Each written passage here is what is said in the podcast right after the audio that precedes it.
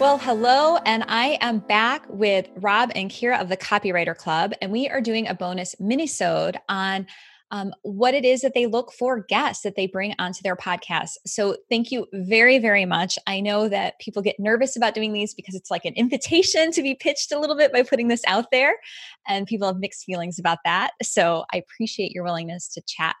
Um, I wanted to start by just mentioning that your podcast is predominantly an interview show. And all of your guests are invited on to talk about something of value specifically to copywriters and how to do the business of copywriting. And I'm wondering if there's anything beyond that that you really try to look for in the kinds of guests that you bring on to the Copywriter Club. Like, what really catches your attention or makes you feel like, oh, this is somebody that we've got to have on the show? Yeah, I think it's might be something that's a little bit outside of the box too. So yes, it's we we focus on copywriting and copy mastery, marketing, the business of copy, but there's so many topics that, you know, are tangential tangential tangential to that that we would love to cover and we most likely have not covered before. So I think especially if you want to pitch a show like ours or another similar show, find listen to the shows, find out what else they have not covered that is relevant to a copywriter. Maybe it's more about like how to plan your day, which could be relevant to everyone, but if you can give it a twist so it's relevant to copywriters, then you become really interesting because most likely no one's pitched us on that idea before. So I think that's a big piece of it. I would also say we're a big fan of frameworks. We teach that um, to our copywriting students. And um, if you have a framework you can teach or create one from scratch, so you have some structure to what you're teaching, um, that makes it easier for us to understand it and to really want to communicate that and share that with our community too. So sometimes, like packaging up your knowledge and presenting that will help you pitch any show. Yeah. Yeah, and we get pitches. Maybe you're going to ask this, Bridget. I don't know. But we get pitches from people who, you know, PR people. It's like, hey, such and such uh, CEO of this business just finished a book. Uh, he'd be perfect for your audience. And you know, it's that it's that very plain uh, pitch. And like, well, why would this person be perfect for our audience? You know, our audience uh, isn't in a corporate environment. Our audience, you know, isn't you know doing the the thing that their book is about. And so, you know, when I see these pitches, uh, my initial reaction is, well, you clearly haven't listened to our show. You don't know what we're about. Uh, those pitches just they go nowhere. You know, in fact, sometimes I don't even say no, thank you. I just ignore them just because you know they haven't spent any time trying to learn about us I'm probably not going to spend a lot of time telling them how to do that, right? So, so we pass on those. But yeah, if it's something that that's going to engage our audience, you know, if it's a, a tool that's really going to help a freelancer uh, or uh, maybe not even a freelancer, but somebody who's working in an ad agency, but it's going to help them, you know, ideate or or think about their copy differently. Like, yeah, we want to talk to those kinds of people. Yeah, the the kind of pitch you just talked about in PR, it's like that's the boilerplate, right? Like that's the thing you put at the bottom of the press release that like tells the about line, and that is the laziest way to pitch a podcast. And I it's think awful. that people don't know yet how to pitch podcasts, and so they just sort of default to that. And I think they think that, oh, the book is impressive or the CEO is impressive, and they don't think about the value. And that's actually something that I'm really hoping to see shift within the next year as people kind of get with the program about podcasts. Yeah, we, we, we care about our audience. I mean, you know, and if if we start putting out shows that our audience doesn't care about, they're not going to come back for the next one. And so we're just not we're just not going to go there. Like it, it has to work for our audience. Otherwise, it's not going to work for us. And also, I mean, if you can't, if you do have any connection to that show, it doesn't have to be someone who's best friends with the host, but just someone who might be in the community, um, just to even share who those people are and show that level of enthusiasm, like you've done some homework and you are trying to learn more about that show and the community.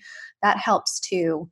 Um, also, just doing your homework to research the host. So, especially for our show, with the two of us, like, do do you know anything about us? Do you you know just adding some personality that connects um, you as a person pitching to us and sh- like humanizes us and shows that you want a relationship with us and you want to hang out and spend some time together talking about this topic you're really excited about rather than just making it more of like a business transaction because ultimately podcasting and pitching podcasts this is all about relationship development and you spend an hour or 45 minutes with someone you're going to build a relationship with them. So i think really kind of appealing to that side of podcast hosts uh, to show that you know we're going to make the most out of our time together. We're going to make this good for your audience but we're going to also enjoy it together. You'll learn something i'll learn something um, and build a relationship out of it. Yeah you know this actually makes me wonder i've seen some people whose pitch style have like a really playful kind of tone and it's hard like to convey this without you know showing you as an example but where their tone is just like very playful very casual just like honestly more stylized i think in the way that you guys might work with in some of the copy that you do and i wonder how that feels on the receiving end if that feels good or does that feel bad like does it depend on how it's executed i've been so curious about this because it has been cropping up more in things that i've been seeing I'd love to see what you're talking about. Um, I mean, I think it depends on the execution of it too. There's a balance between like stylized and adding personality, and then also doing your research and adding some value and p- positioning what you're going to teach in a way that feels like it's clear and that it's not just going to be chit chat over on the show. So I do think it's a nice balance of the two and not leaning too far either way i guess if you want to lean you know more into the content and the value that helps but the style and the personality grabs our attention yeah i mean the, i think the best pitch that i've ever seen was somebody who talked about how she had lost friends listening to our podcast and how she'd been hiding out in her closet to escape from her husband and her one year old in order to get more time with us like it was it, it was so so personal and so compelling that uh, yeah, we, we just knew. I don't, I'm not even sure if she was pitching our podcast or what she was pitching us on, but I was like, we absolutely have to talk to this person because it was so good. And it was it was not only creative, but it related to the things that we did. It was very um, it related to our group and and really um, valuable to that. So yeah, that kind of a thing we're going to react to almost every time. And another pitch that was really good that we both loved was someone who um, was an SEO consultant and had listened to the show and knew all about our community and basically was like, Hey, I listened to a bunch of your shows. You haven't talked at all about SEO and content. And here's why that's important.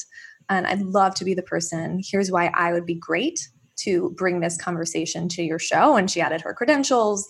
And it was, you know, less personality based. It wasn't stylized, but it was just like, done my homework. I'm going to add value to your show. Here's why I'm the best person to do it. And we immediately invited her onto the show. Yeah, it was a great episode too. Yep.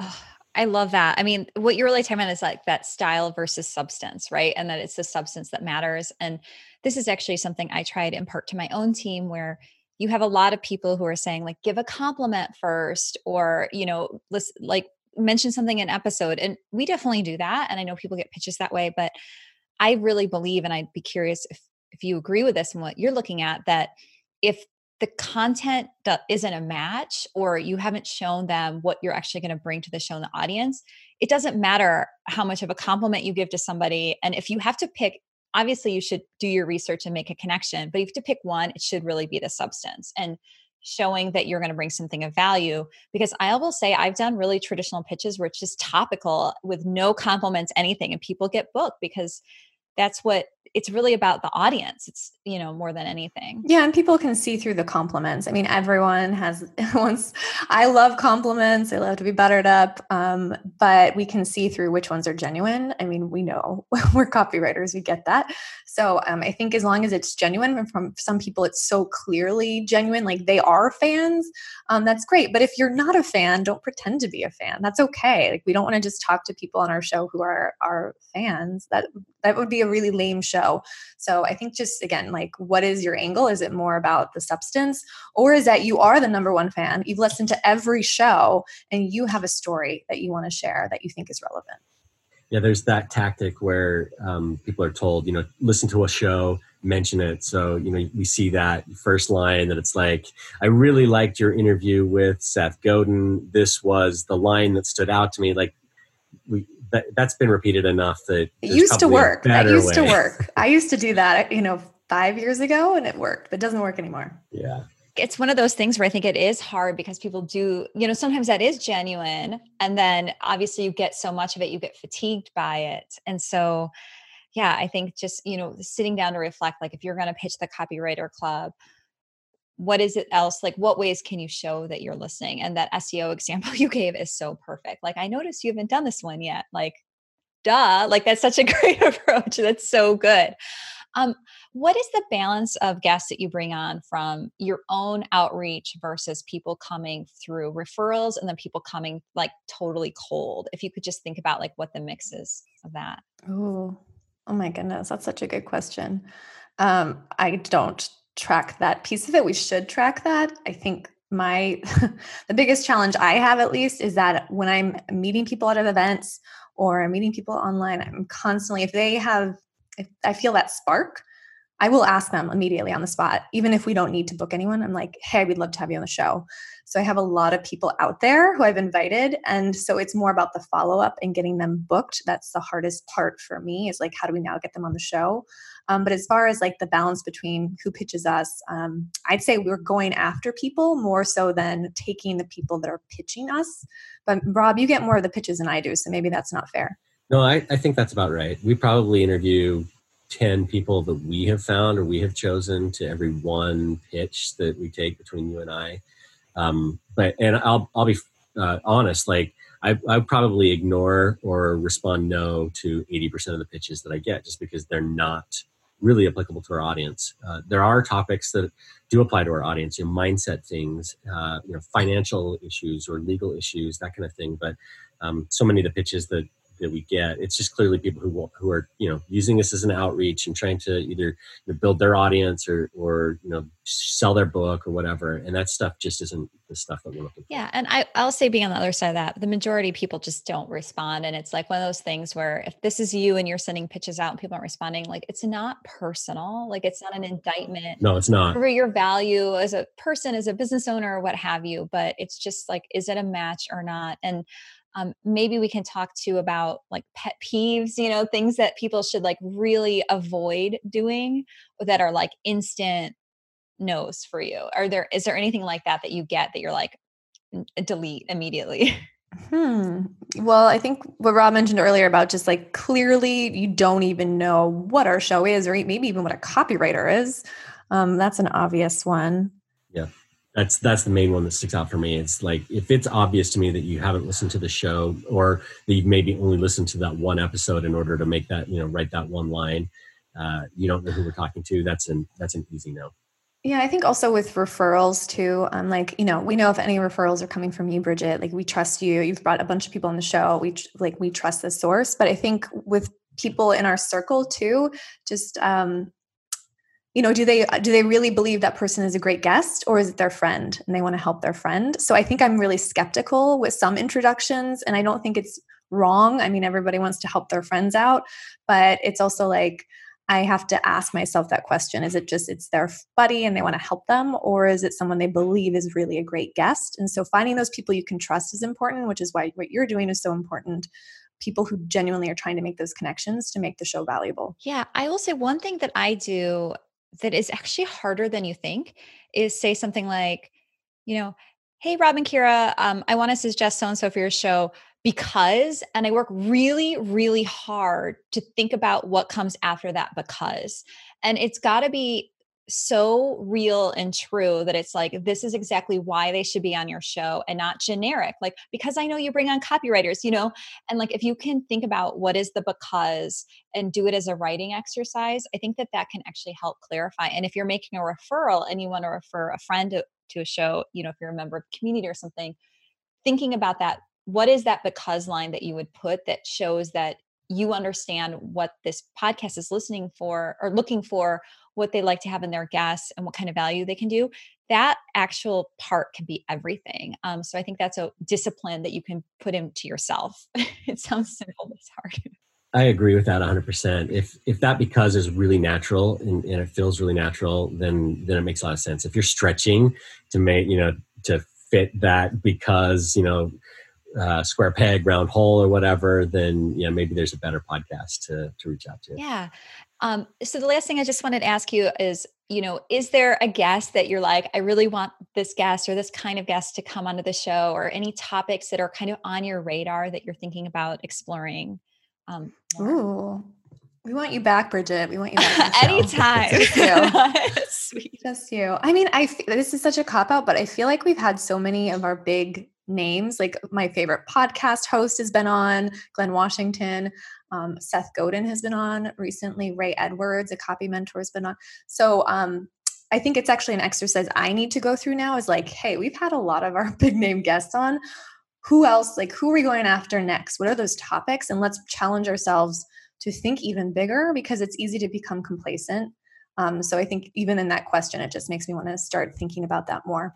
Yeah, for me, it's less about the name of the person and it's more the things that I want to learn at this point. So, you know, if somebody can uh, teach us, you know, ways to get better at our craft, mastery, um, you know, formulas for writing certain things better. That's stuff I'm really interested in and really interested in sharing with our audience. And it doesn't matter to me if that comes from somebody who's been in the industry for 20 years and is making seven figures and has the name, or if it comes from somebody who's just started out a year ago and they're you know really starting to figure it out i just i want that information and that learning yeah and i'll say that if you're listening and you haven't listened to the longer episode i had with Kira and Rob go listen to that because they do talk a lot about what they like in guests and you guys mentioned frameworks and um, in that is something that you like and and so that would be another great resource to hear that longer episode.